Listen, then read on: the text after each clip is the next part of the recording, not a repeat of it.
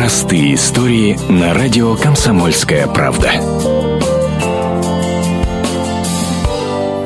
Алла Пугачева приезжала в Иркутск не только на концерты, но и на суд. В 1982 году она проходила свидетелем по уголовному делу. Советские продюсеры ограбили женщину, которая поет. Против целого коллектива чиновников от культуры, в числе которых были сотрудники Иркутской, Ленинградской и Московской филармоний, возбудили уголовное дело. Алла Борисовна специально приехала в Иркутск, чтобы дать показания о хищении в особо крупных размерах, рассказывает пресс-секретарь Иркутского областного суда Людмила Колодежная было продано билетов почти на 87 тысяч рублей. В советское время это были, конечно, большие деньги.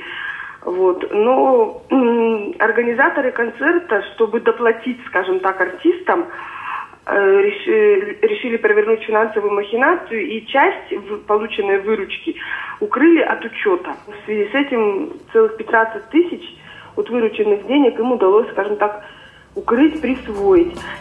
Следователи хотели выяснить, не причастна ли звезда к хищениям. Однако Пугачева все подозрения отмела начисто. В общей сложности за пять лет организаторы концертов похитили свыше 135 тысяч рублей. Приговор был вынесен Иркутским областным судом 25 ноября 1982 года. К самому большому сроку заключения, 13 годам лишения свободы с конфискацией имущества, суд приговорил Марка Бендерского, главного администратора Московской областной филармонии. Остальные фигуранты дела были осуждены на сроки от 3 до 10 лет лишения свободы.